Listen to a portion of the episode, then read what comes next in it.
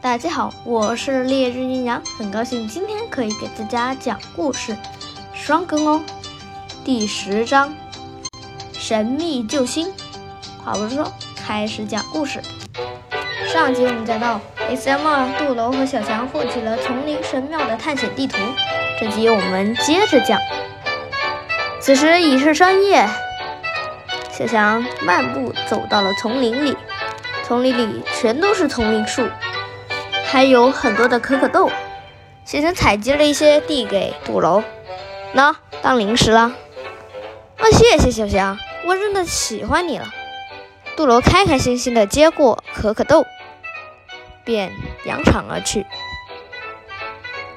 此时已是黑夜了，怪物们开始刷新，小强他们一路火花带闪电，把那些怪物全都给杀死了。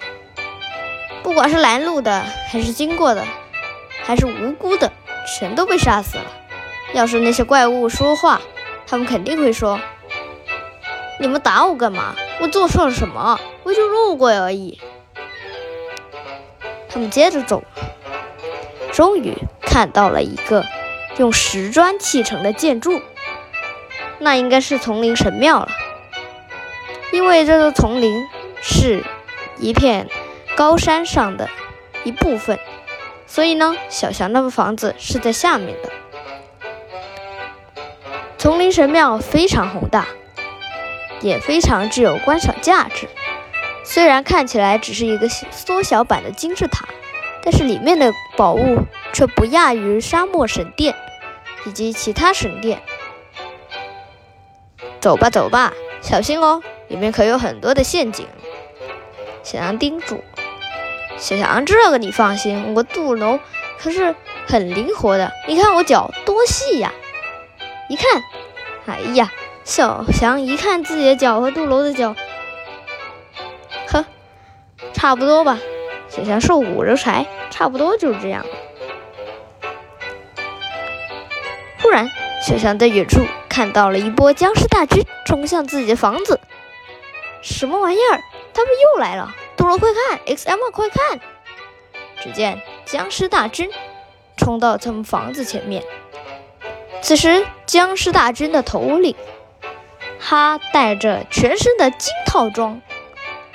嘿嘿嘿嘿嘿，小翔，你们这次完蛋了吧？哈哈哈！还以为这里那么隐蔽，早就被我们识破了。